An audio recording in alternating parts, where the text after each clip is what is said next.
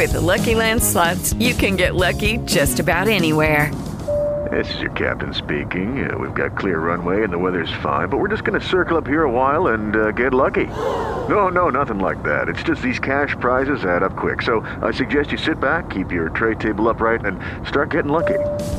Play for free at LuckyLandSlots.com. Are you feeling lucky? No purchase necessary. Void where prohibited by law. 18 plus terms and conditions apply. See website for details. Peace up. A-town. down. Yeah, yeah. Okay, okay. Usher, usher, usher. Let's go.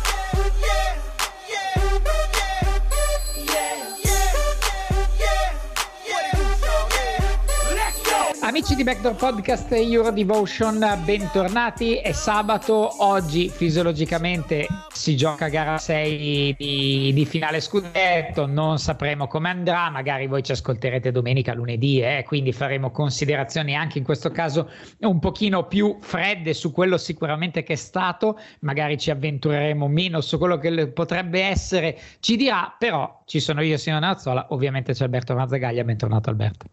Ciao Simone, ciao a tutti gli ascoltatori. Sì, forse è meglio non parlare di quello che succederà, visto che settimana scorsa, che avevamo registrato il giovedì, avevamo lasciato tutti dicendo si torna a Bologna sul 2 a 2. Ecco, mi sembra che sia andata un po' diversamente. Comunque, la sì, Sempert. lasciamo, stare, lasciamo stare il pronostico, ma analizziamo che me- l'analisi ha sempre qualcosa che è un po', un po' paraculo, se vogliamo che Esatto. puoi leggerla in diversi modi e non devi arrivare al punto di dire vince uno, vince l'altro. No, no, no, noi ci trincereremo da dietro questa cosa e ovviamente andremo ad analizzare questo, ma partirei con quello un pochino che è successo eh, in giro per l'Europa, perlomeno nei campionati principali, partendo dalla Turchia che ha visto il Fenerbahce trionfare nella finale contro l'Efes a testimonianza e poi ovviamente ci arriveremo perché sono state parole di Messina, ma in realtà poi sono anche un po' i risultati, la realtà che lo stanno dicendo.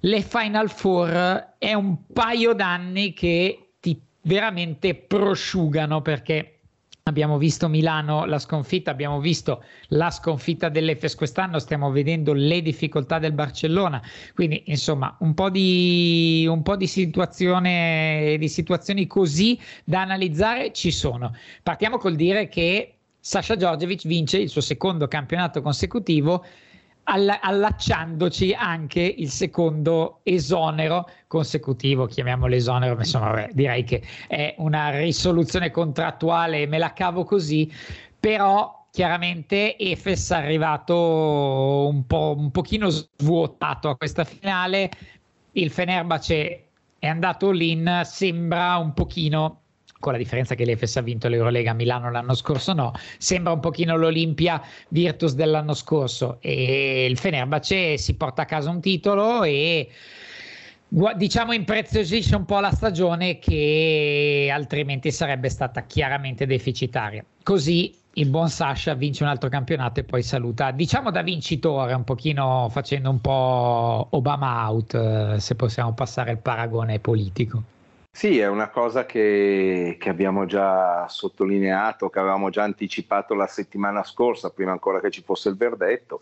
Ci sono le ultime due stagioni per Sasha, ma in realtà poi sono le ultime quattro esperienze da allenatore, perché è esonerato dal Panathinaikos dopo aver vinto la Coppa di Grecia, esonerato dal, dal Bayern mentre stava giocando una stagione da 23-2 in, in uh, Bundesliga tedesca mentre aveva vinto la Coppa di Germania dopo una marea di anni in cui il Bayern non la vinceva, solo per un'eliminazione inopinata, ma secondo me esagerata da quel punto di esagerata per le cause che ha creato con Malaga, credo che fosse in, in Eurocup. Quindi Giorgevic continua a vincere perché continua a vincere, vinceva da giocatore, ha vinto medaglie da allenatori nazionali, vince con le squadre che allena, prosegue a vincere sempre e prosegue in questa così eh, statistica eh, terrificante in cui viene allontanato. Eh, oltretutto direi che la bravura quest'anno è stata, già l'anno scorso c'erano dei sentori che il suo rapporto con la Virtus, indipendentemente dal risultato della finale, non sarebbe continuato. Quest'anno più che sentori c'era la certezza, cioè c'era Itudis in panchina, già praticamente seduto al Fenerbace e via, cioè si sapeva benissimo, lo sapevano tutti e quindi se vogliamo anche un po' più difficile perché sappiamo che anche per i giocatori, cioè i giocatori non sono portati solitamente a dare il 100% per allenatori uscenti, per mille ragioni che adesso non starei qui ad, ad elencare, però accade che un attimo la si dia su un attimino in determinate situazioni.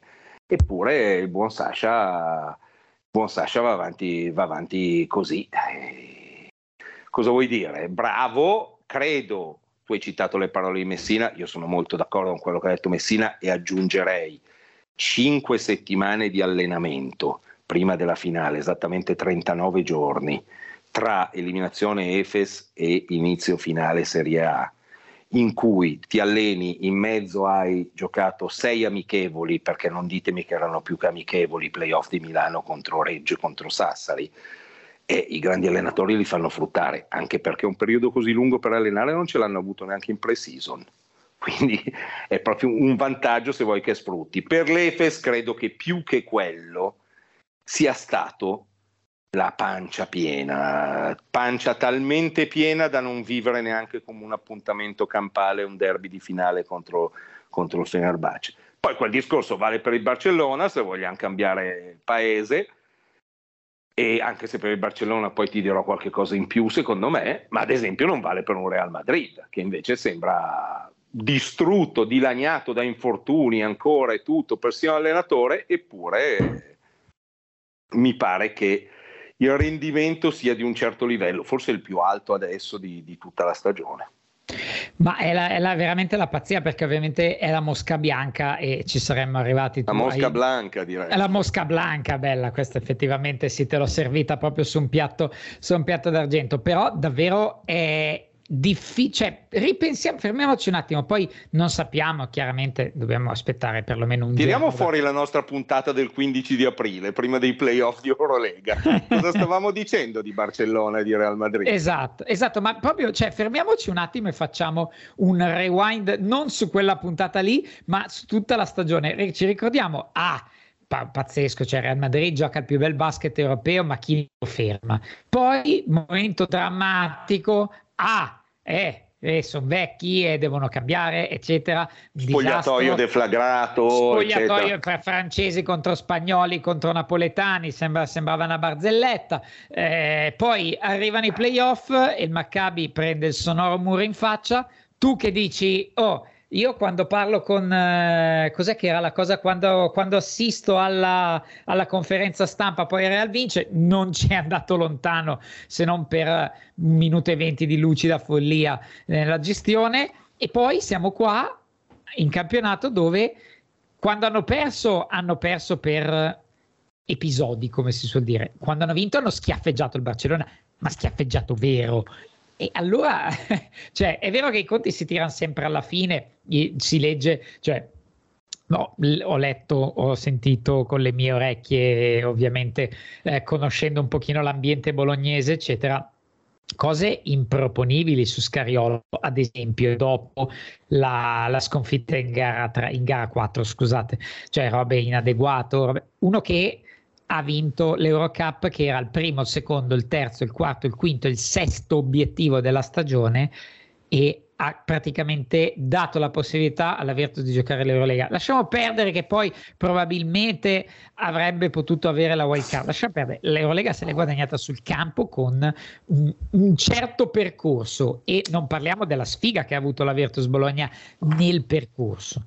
Quindi è arrivata poi sintonizzata, cliccato nel momento giusto e ha giocato bene, tutto il merito del mondo, ha vinto a Valencia, però il primo obiettivo, cioè se perdono il campionato, secondo me nella, nell'ottica di crescita della Virtus è un gigantesco chi se ne frega. Se gli avessero detto vinci l'Eurocup ma perdi il campionato, cosa che non succederà, ma anche 4-0, ma tutti avrebbero detto vinciamo l'Eurocup, giochiamo in Eurolega l'anno prossimo e vediamo. Ma certo. E, eppure, eppure c'è chi dice inadeguato, c'è chi diceva che l'Aso bisognasse buttarlo fuori perché nel bidone dell'umido perché, perché era finito, eccetera, eccetera, eccetera. La Mosca Blanca è lì L'Efes pancia piena, io sono totalmente d'accordo con te perché mh, chiaramente la, la pancia è piena quando magari vinci un'Eurolega e però hai ancora l'adrenalina. Quando vinci la seconda con un, un, dispendio di energie nervose, credo che in tutta la stagione l'Efes abbia avuto magari più di altri, beh, allora ci sta. Poi ovviamente l'infortunio Corsa Micic ha, ha influenzato la serie in, in, vari, in vari modi, però anche passando al, al tema spagnolo, un Real pazzesco pazzesco, cioè per come ha schiaffeggiato, ripeto, due volte il Barcellona, una volta a casa sua e una volta in casa. Poi che tu schiaffeggio che vinci di due sempre un punto ti dà nell'economia della serie, però chiaramente una vittoria di 15 ha un significato, due su tre cominciano ad averne un altro. Sì, soprattutto non siamo 2 a 1, se guardiamo a pallacanestro siamo 2 e mezzo a mezzo o 2 tre quarti a un quarto, perché se gara 1 è stato un recital favoloso del Real Madrid e una nullità totale a livello di prestazioni del Barcellona, siamo sempre lì, quanti meriti da una parte, quanti demeriti dall'altra. Io tendo sempre quando vedo giocare una squadra bene a dare più meriti a chi gioca bene, cioè a far sì che sia più la scarsa reazione di chi gioca male, lo scarso opporsi di chi gioca male di fronte a uno che gioca bene, sia più de- dovuto appunto al fatto che gli ha imposto il giocare male, gli ha imposto il fare meno in virtù di una grande prestazione di chi invece gioca bene, quindi do più meriti al Real. La prima partita è stato un KO tecnico, la seconda partita è stata un'altra partita straordinaria del Real. Ora, noi guardiamo la prestazione, è una vita che andiamo avanti dicendo diamo la precedenza, diamo la priorità alla prestazione sul risultato. È chiaro che nei playoff eh, chiunque ci eh, farebbe rimangiare queste frasi perché conta relativamente, nei playoff devi vincere e basta, anche perché hai un margine di errore molto più basso rispetto a una stagione regolare. Però, però, anche gara 2 è stata una grande gara 2, ci sono stati, si può dirlo, nell'ultimo minuto e mezzo, tre errori pazzeschi contro Real Madrid, tre errori ingiustificabili anche per il fatto che si poteva fare ricorso alla, alla revisione, ad esempio del contatto, quello un po' prima dell'ultimo minuto e mezzo, Coseur, Brandon Davis, o meglio Brandon Davis Coseur, perché Coseur di contatti non ne ha causati, Davis gli ha assestato un destro in cui ho visto il tweet più bello del mondo, diciamo anche di chi, il grande Marco Pagliariccio, che ha scritto, visto che ci sono tanti dubbi sulla spalla destra di Brandon Davis, dopo quella sberla lì che ha tirato, quel rovescio sulla faccia di Cosero ha twittato, sembra che la spalla di Davis sia a posto. È vero, è vero, assolutamente, però tre errori che sono stati decisivi sull'ultimo possesso, Tavares non sfiora neanche minimamente Higgins, c'è un fallo di Tavares che non viene fischiato solo perché è più grosso e solo per il fatto che ha segnato proprio tre errori colossali, tra l'altro fatti da Calatrava e Perez Pizarro che sono due o tre migliori arbitri d'Europa. E succede, va bene. Poi ancora gara 3, la più brutta delle tre, quella tecnicamente meno bella, qualitativamente meno bella, pensa solo 11-12 il saldo assist perse del Real Madrid che ha vinto e che è quello che ha giocato bene, 14-19 quello del Barcellona. Un, un disastro, 25-33, cioè eh, 25-31, scusami, il totale, se la qualità viene misurata anche da queste cose, non è stata una partita di grande qualità, però da una parte fisicità, energia, mm, come si riduce il tutto nei playoff, preparazione maggiore, palle 50-50 tutte da una parte, a una squadra che sta giocando senza Williams Goss e senza Losen stagione finita. Liul è in campo per onor di firma come a Balde perché non sta bene assolutamente. Ha perso persino l'allenatore eh, strada facendo, eh, ha perso Randolph, che va bene, però stava ritornando in forma, stava ricominciando a essere un fattore. Ha Gabriel Deck che gioca con il quadricipite destro distrutto da non poter stare in piedi. Sono a pezzi come forse non sono mai stati e sono nel momento maggiore di, di, di forma, stanno dominando. Il Barcellona. Io ho detto che andavamo a vedere la puntata del 15 di aprile per vedere cosa pensavamo, no? E certo per scherzarci sopra. Però io se ti ricordi ogni tanto ci piglio, l'avevo detto, dalla fine di marzo io non ho più visto il Barcellona visto prima e continuo a non vederlo. Non l'ho visto nei playoff di Liga dove ha fatto fatica, non l'ho visto in, alle Final Four, non l'ho visto ai playoff di Eurolega e non lo sto vedendo in questa serie finale, che sul 2 a 1 non è chiusa, perché figurati. Però giuro che sarei stupito, ma a livelli come non sono mai stato stupito in vita mia se il Barcellona dovesse portare a casa, dovesse portare a casa questa serie e il titolo di Liga. Ti faccio una domanda, visto sì, che comunque dica. li hai seguiti per tutta la stagione anche in campionato. C'è sempre questa diatriba psiche fisico. Qual è il non so, l'aspetto preponderante è un aspetto fisico, è, una, è, un contraccolpo dalla Final Four che si arrivava, come dicevamo, con tanta pressione e questo era evidente che non hanno saputo gestire, ma cioè, proprio per banalizzare all'ennesima potenza, cioè non sono riusciti a tramutarla in cattiveria, eccetera. Ma il problema del Barcellona Qual è? Perché se ti ricordi anche noi all'inizio dicevamo eh, il Barcellona vince delle partite, era nella zona di testa, ma non entusiasma. Ha perché avuto... è più forte, dicevamo. Perché è più forte. Perché è più forte. Esatto, esatto. Sì. Ha avuto un flash poi in cui ha giocato bene, ha annallato anche i risultati e si è guadagnato sostanzialmente il cuscinetto per arrivare primo in regular season, che ha poi legittimato con una corsa finale non perfetta, ma sicuramente ottima e allora il problema dove sta? Secondo me, per quanto possa contare il mio parere, io ho fatto i conti, ho visto il Barcellona almeno 70 volte quest'anno, eh, che vabbè è una cosa anche abbastanza inquietante per una persona, però vabbè, quello lasciamolo stare. Eh, io ti dico che a mio parere il problema è fare pace con quello che si vuole fare, con gli obiettivi che bisogna avere e col fatto che bisogna venire a patti con i calendari e con il rendimento. Io faccio per Jasikevicius lo stesso ragionamento che ho fatto più volte anche per Ettore Messina, ovvero nove mesi ad alto livello tu non li giochi. Nove mesi di pretesa al 101% da parte dell'allenatore, i giocatori non li reggono.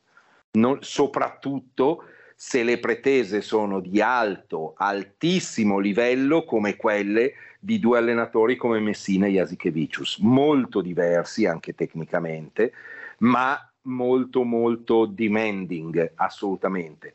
Bisogna, cioè questa, uh, questi allenatori secondo me dall'alto della loro grandezza che è infinita, assolutamente, ovviamente in modi diversi perché Messina è uno che ha vinto tutto, Jasikevicius per ora, non so, un decimo. Eh, detto questo, devono realizzare meglio, devono essere capaci di accettare il momento di cattiva, non dico di cattiva forma, ma di calo dell'attenzione e quindi coinvolgere anche gli altri giocatori che vengono meno coinvolti. Per Jasikevicius perdere in casa con il Valencia in Liga all'inizio di dicembre è stata una tragedia, mi ricordo benissimo l'intervista, è stato una, una cosa inaccettabile, manchiamo di professionalità, non siamo seri, non siamo qui, non siamo là, non siamo su, non siamo giù. Non siete nulla di tutto questo, non è vero. Siete semplicemente il fatto che non puoi due giorni dopo fare l'allenamento di tre ore e mezza punitivo e poi magari 48 ore dopo essere in campo contro il Zesca piuttosto che contro l'Olimpia. Cioè, secondo me non si riesce a fare questa cosa qui, perché dopo un po' esplodi. A me il Barcellona adesso sembra Milano l'anno scorso nelle finali, cioè vedo una cosa, una similitudine eh, pazzesca. E vedo anche la differenza nel momento in cui gioco forza, diciamo, eh, senza volontà, Milano coinvolge Gerian Grant, che evidentemente non è così un cesso come tutti pensavamo, perdonatemi la franchezza, ma è quello che pensavamo tutti, che fosse un brocco. Evidentemente non è così brocco, non sarà un fenomeno, ok, non è Clay Thompson, l'abbiamo capito forse, però perché Grant è qui? Casualità pura, casualità pura, Grant non avrebbe mai più giocato. C'è stato i problemi di doping, perché se ci fosse stato Moraschini probabilmente la scelta sarebbe caduta prima su Moraschini che su Grant in quel ruolo e poi c'è stato Di Leni. Ma soprattutto ci sono state queste cinque settimane che ti hanno permesso di ricaricare le pile. E mi sembra che Messina, siccome una persona intelligente, l'ha capito, l'ha capito. E infatti, se andate a rivedere come ha allenato le partite, le sei partite Sassari-Reggio Emilia, in una maniera non dico più soft, ma un po' più comprensiva nell'ottica di quello che doveva succedere dopo, cioè la finale che sta giocando adesso, dove la squadra è in palla, c'è ed è a un passo a una vittoria dallo scudetto contro una squadra che secondo me potrebbe anche essere più forte di, di Milano. Più forte non di, vuol dire vincere, perché vince sempre il migliore, non sempre vince il più forte. Secondo me il problema è quello. Io vedo Iasi Messina al, dallo stesso punto di vista. Bisogna accettare questa cosa. Eh, Pablo Laso, perché si ritrova una squadra così? Pablo Laso ha fatto qualche tragedia nel corso delle 16 sconfitte in 21 partite. Adesso vi butto lì la cosa e lo chiedo a te. Se Messino e Jasikevicius avessero perso 16 partite su 21 tra campionato e Eurolega, come sarebbe finita? Hello, it is Ryan, and we could all use an extra bright spot in our day, couldn't we? Just to make up for things like sitting in traffic, doing the dishes, counting your steps, you know, all the mundane stuff. That is why I'm such a big fan of Chumba Casino. Chumba Casino has all your favorite social casino style games that you can play for free anytime, anywhere with daily bonuses. That should brighten your day a little. Actually, a lot. So sign up now at chumbacasino.com. That's ChumbaCasino.com. No purchase necessary. Group. Void were prohibited by law. See terms and conditions. 18 plus. It is Ryan here, and I have a question for you. What do you do when you win? Like, are you a fist pumper? A woohooer, a hand clapper, a high fiver. I kind of like the high five, but if you want to hone in on those winning moves, check out Chumba Casino. At ChumbaCasino.com, choose from hundreds of social casino style games for your chance to redeem serious cash prizes. There are new game releases weekly, plus free daily bonuses. So don't wait. Start having the most fun ever at ChumbaCasino.com. No purchase necessary. Group. Void were prohibited by law. See terms and conditions. 18 plus. Che cambiavano tutta la squadra e facevano esplodere il palazzetto, eccetera, eccetera. E anche lo spogliatoio, forse. Vabbè, vabbè, quella è la prima ah, ecco. cosa, ecco. non, non, ecco. non, non, c'è neanche dubbio su quello. Ecco, invece noi parlavamo di quanto esplodeva lo spogliatoio del Real, io no personalmente, però diciamo tutti i commentatori parlavano di tutto il disastro finito, no? quello che dicevi tu, cambiare. Anche di... fonti informate, eh, questo sì, sì. dirlo. Uh, cazzo, ma, uh, scusate, Marca, eh sì, ma è venuto proprio Marca. Eh, eh, cioè, no, ha reso l'idea, ha reso l'idea. Casa Real Madrid. Ecco, io vi dico, noi parliamo di questo, l'Aso tranquillo, ci ho parlato a Belgrado, gliel'ho chiesto. Ho detto, Paolo, come si esce da un momento come quello che avete vissuto da 16 sconfitte in 21 partite? E mi fa, credendo nel tuo lavoro, coinvolgendo tutti e provando a far giocare anche quelli che sono più in difficoltà per non lasciarli fuori dal progetto. È, è, la cosa più semplice che noi allenatori possiamo fare. Sì, semplice per lui che ha quella testa lì. Per esatto, semplice mica eh, infatti, infatti, quando ha detto la cosa più semplice, però sorrideva, eh, perché secondo me c'era anche un filo di ironia certo. nei confronti di un po' di rivali con i quali magari non è in sintonia profonda. No, no, è, è, evidente, è evidente quello ed è evidente come la necessità di gestire una stagione, perché ricordiamo, Messina ha allenato, beh, Messina per esempio, ha allenato in regimi dove le partite se erano 50 erano tante, ora sono 90 se va in fondo a tutto, quindi insomma eh, la differenza c'è e eh, poi torno a dire, Ataman ha vinto un'Eurolega anche per un po' di allineamento degli astri, però ha, dimostra- ha, dim- ha dimostrato e lo aveva già dimostrato negli anni precedenti, non serviva questa vittoria, che si accettano dei momenti di, di stanca, di brutte prestazioni, eccetera. Ricordiamoci che ad esempio l'anno scorso l'Arkin è stato fuori un mese, se è ad Atlanta, non è ad Atlanta, si sta allenando, si fa i cazzi suoi, eccetera. Tanto blaterare per nulla, poi l'Arkin è ancora lì e sarà ancora lì anche dopo due Euroleghe vinte. Quindi la gestione deve essere per forza di cose diverse. Messina si è scottato io sono un po' più cauto di te sulla questione Messina por qua. Mi spiego perché. Tu hai parlato, Geraint Grant non dovrebbe essere qui e probabilmente non lo sarebbe stato se non ci fossero, eh, non fossero successe tutte le cose che no, hai già scusa, elencato. No, ti correggo una cosa. Tu hai detto, io non ho detto non dovrebbe essere qui, non sarebbe stato qui. Io non, non, non dico che, cioè, abbiamo pensato, io lo, o meglio, io ho pensato e hanno preso buttato via due stranieri quest'anno, tre compreso Tarceschi non utilizzato che c'era già, basta, chiudo la faccenda. No, no, no, Certo, però eh, anche qui mi viene da dire Jaren Grant è questo adesso anche per un filino di casualità, perché Messina ha, tra virgolette, dovuto gestire in modo diverso, eh, coinvolgendo Albiti, Ricci, Grant, Daniels, Tarceschi, perché ci sono stati una marea di infortuni, perché tanti parlano della Virtus, ma l'Olimpia è stata falcidiata dagli infortuni e doping e accessori, mettiamola così.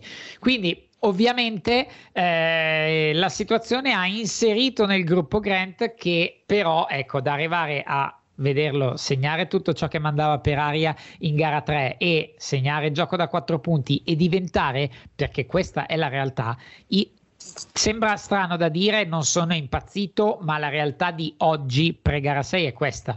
Il quarto esterno di Milano è Gerayan Grant. Da Tome al momento è il quinto. Per vari motivi, non sto dicendo che Grant è più forte di Datome, sia ben chiaro, ma al momento, e gara 5 ce l'ha detto, Gerayan Grant è il quarto esterno dopo i soliti, i soliti 13. Diciamo.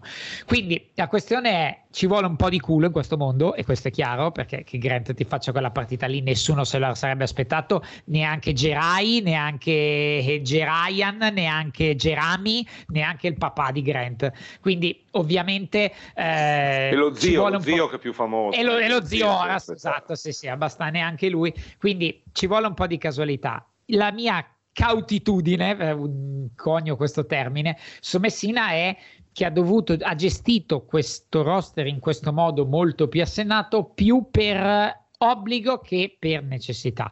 Quindi arriva con tutti i coinvolti, come dice l'AS. Vediamo, sono curioso di vedere, mettiamo che l'anno prossimo vada un pochino meglio con gli infortuni, sono curioso di vedere cosa succederà l'anno prossimo, dove si spera che possa decidere, scegliere e allora a quel punto dovrà scegliere di perdere contro Trieste di 15 in casa per far riposare Shields che gioca sempre per far riposare Pengos se sarà Pengos, eh, Rodriguez se sarà Rodriguez, Heinz se sarà Heinz. L'unica postilla è questa qui sulla, sulla, gestione di Messina, ma sono totalmente d'accordo col tuo ragionamento eh, di differenza tra Iasi Messina e magari Laso e Ataman, se vogliamo eh, ragionare sulle due correnti di pensiero. Però ovviamente adesso non posso che coinvolgerti, non ne daremo spazio incredibilmente, però dobbiamo parlarne sulla tragica situazione comunicativa della finale di Lega Basket in una veramente che stanno buttando merda su possiamo dire la miglior finale degli ultimi vent'anni di Lega Basket e forse siamo stati anche bassi. Eh, ma perché? Ma perché? Ma per quale motivo? Cioè, veramente delle robe gratuite, senza senso, inutili. Non, non è questione di campanilismo, cioè mi sembra che in questa situazione ci sia ben chiaro chi l'ha fatta fuori dal vaso e semplicemente chi un, non dico ha subito silenziosamente perché parliamo di non siamo qui a fare il buon samaritano, però diciamo che per contribuire a un determinato tipo di clima c'è una scintilla che va, va scoccata, va, va, fatta nascere e poi va alimentato tutto il resto. Mi sembra in, insindacabile chi abbia generato il tutto in maniera anche senza senso e soprattutto, vi dirò, contro il proprio interesse, perché tu hai detto, ma io l'avevo già detto eh, quando abbiamo fatto i pronostici, quando abbiamo analizzato la finale, se si gioca a pallacanestro con questa strutturazione, quindi al momento con Milano senza Mitoglu, Delaney, Moraschini e la Virtus con Schengen secondo me la Virtus, se ne facciamo questione di figurine, è abbondantemente più forte e non facciamo la collezione di figurine, cioè facciamo una squadra che ha un senso e una completezza sia logica che tecnica. Al momento è più forte della, dell'Olimpia Milano. E quindi l'idea che mi sono fatto da, dopo, da gara 1 in poi è stata ma se si, se si, fossero concentrati solo sul basket, magari saremmo 3 a 2 Virtus o saremmo magari 4 a 1 Virtus, non avremmo la controprova però questo, questo, tarlo ce l'ho. Probabilmente si sono fatti un autogol. Poi magari vinceranno in gara 7 e tutto questo finirà nel nulla. Possibile perché è lungi dall'essere finita stasera. Però. Allora, io Guarda, ci sarebbero milioni di considerazioni da fare, eh, sottoscrivo assolutamente molto, molto di quello che hai detto, io resto sempre dell'idea che qui si stia giocando parallelamente al campo, ma purtroppo non resta parallelo, ma va ad incrociarsi con il campo, una battaglia di potere sul basket italiano che credo avrà grossi strascichi anche nell'estate perché non credo che terminerà certo alla sirena della decisiva gara 6 o 7 e eh, credo che proseguirà anche dopo, ne sarà coinvolta la nazionale per tanti motivi. Io ritengo che sarebbe bello che questa battaglia di potere si combattesse in altre sedi. Purtroppo Uh, quando, quando, noi parliamo di politica e sentiamo dire no, ma lasciamo la politica fuori dallo sport, eccetera, eccetera. No, la politica eh, c'è in, nella nostra vita sempre, quotidianamente, anche quando non ce ne accorgiamo. È presente in tutti i modi. Certo ci sarebbe modo e modo di renderla presente, modo e modo di renderla pubblica. Eh, Milano e Bologna stanno litigando, a mio parere, e ti dirò parere eh, suffragato anche dall'appoggio di tanta gente con cui ho parlato molto più importante di me, che poi magari per strane ragioni non ha intenzione di dire o di scrivere eh, o di parlare di determinate cose dicendo chiaramente come stanno, per poi dire se le dico io, ah però tanti complimenti, hai detto quello che pensiamo tutti. Sì, ma io quando mi dicono così penso alla tristezza, perché eh, siccome non voglio essere né più bravo degli altri, ci provo, lavoro per esserlo, ma non penso di esserlo assolutamente, eh, mi chiedo perché tanta gente non lo faccia. E allora, per arrivare al dunque, dico, eh, io mi faccio una domanda detto che le parole di Zanetti sono fuori luogo, l'hai già detto tu, forse addirittura secondo me erano più fuori luogo quelle di Baraldi ancora prima di gara 1, se devo fare una squallida classifica di, eh, così, di, di, di importanza o di fuori loghezza, ecco diciamo che è un termine che non esiste. Questa gente è impazzita? Mm, non lo so, però mi piacerebbe che questa guerra, se non sono impazziti, perché se stanno inventando tutto sono impazziti e vabbè, allora mi spiace anche per il futuro della Virtus che chiaramente in gente, sarebbe in mano della gente impazzita. Se non sono impazziti c'è bisogno di tirare in mezzo la serie finale, anche perché sputtanando la serie finale come stiamo facendo, eh, si fa un vero danno al movimento stesso. Io quando sento dire noi siamo per il bene del movimento e tutte queste cose rimango sempre straordinariamente eh, colpito, ma proprio lì quasi mi viene in mente un mondiale di buonismo, mi viene in mente tanta gente che si abbraccia, mi viene in mente il ricco che presta i soldi al povero, eh, penso a Robin Hood, a tutte queste cose, sono tutte balle. Eh, Virtus e Olimpia stanno lavorando solo agli affaracci suoi e non stanno facendo niente, ma proprio niente, niente, niente per il movimento della pallacanestro italiana. Lo stanno facendo, cioè non lo stanno facendo colpevolmente, non lo dico questo perché probabilmente tutto l'insieme della pallacanestro italiana fa talmente pena, se non schifo, che uno dice, senti, ma chi me lo fa fare? Ma vai un po' a quel paese, io penso alla mia Eurolega, penso alla mia Eurocup, penso alla mia, al mio torneo qui, al mio torneo là, poi dopo tanto vado in finale, ce la giochiamo tra di noi e buonanotte, chi se ne frega della pallacanestro italiana. Ci può stare come ragionamento, visti i player che ci sono a livello federale, a livello di lega, eccetera. Ma allora arrivo proprio qui. In questo squallore, questo squallore, che tra l'altro non credo influenzi più di tanto poi i veri protagonisti che sono i giocatori. E penso che le persone, le tre persone che io in questo momento non invidio assolutamente sono i tre arbitri di questa sera, Paternicò, Baldini e chi è l'altro? Attard credo che sia. Ecco, sì, loro sì. non li invidio assolutamente, perché tanto qualunque cosa facciano questa sera non andrà bene assolutamente e lo stesso dov- dovesse succedere che ci fosse una gara 7, succederà assolutamente la stessa cosa. Lega e federazione dove sono in tutto questo? E se non ci sono, si rendono conto che fanno pensare alla gente di essere con qualcuno dei due player principali di questa finale o no? Perché se c'è qualcuno che accusa qualcun altro di maneggiare le cose del basket italiano come sta facendo la Virtus, la to- nei confronti dell'Olimpia, la totale assenza, totale, da ogni punto di vista comunicativo, organizzativo, tutto quello che vuoi, di Lega e Federazione, e non fa altro che far pensare che qualcosa di non buono ci sia. Io, attenzione, non sto dicendo, perché non prendiamo le cose mh, belle chiare, non sto dicendo che è così, ma la totale mancanza di comunicazione, di gestione dell'evento e di tutto quanto di Lega e Federazione può far pensare che Lega e Federazione non siano in grado di fare perché le accuse che gli vengono rivolte è la prima cosa che viene in mente. Arriviamo ad essere andreottiani che a pensare male si fa peccato, però ci si, be- ci si becca quasi sempre. Ma non possiamo ridurci così, non possiamo. Caspita, non è possibile. È questo il ragionamento. Io non posso leggere che l'Olimpia inviti in un comunicato la Procura federale a valutare se. Io voglio che la Procura federale faccia un comunicato prima in cui dica che sta valutando se determinate affermazioni sono lesive del prestigio, bla bla bla, eccetera, eccetera, e possono portare a squalifico sanzioni. Ma io non so niente, io sto, io sto leggendo, c'è una squadra che sta accusando sostanzialmente l'altra squadra di avere le mani sul sistema del basket italiano.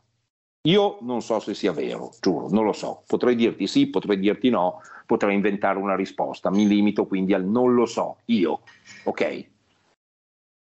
Ma il basket italiano sta dicendo qualche cosa, sta facendo qualche cosa di fronte a delle accuse così infamanti? Mi chiedo solo questo. Dopo che quello della Virtus dal punto di vista del campo sia un autogol, è molto evidente, ma vado anche oltre. Noi siamo sicuri che alla Virtus importi di più di questo autogol piuttosto che non del muovere le acque in altre direzioni? Perché mi viene questo dubbio. Io provo, io non ho risposte per nessuno, non ho eh, niente di, di non, non, non, non, so assolutamente niente. Ti dirò, a me piace ragionare su un, su un pick and roll, su una rotazione difensiva, del resto non me ne frega assolutamente niente. Però, siccome vivo in questo mondo, mi faccio delle domande, avrò diritto di farmi delle domande. Allora mi chiedo, Gandini, Petrucci, dove siete? Dove siete? Dove siete? Accettate, eh, tu ti sei interessato a lungo anche di basket americano, NBA, mi sembra. Sì. E allora ti faccio la domanda. Ma se fosse successo, se ci fosse stata una cosa del genere, se fosse successa una roba simile tra due squadre che si stavano giocando le finals in NBA, David Stern allora, piuttosto che Silver adesso, sarebbero lì con le mani in mano ad assistere a questo squallido spettacolo? Guarda, ti farei leggere uno dei messaggi che, che, è la risposta fondamentalmente alla domanda.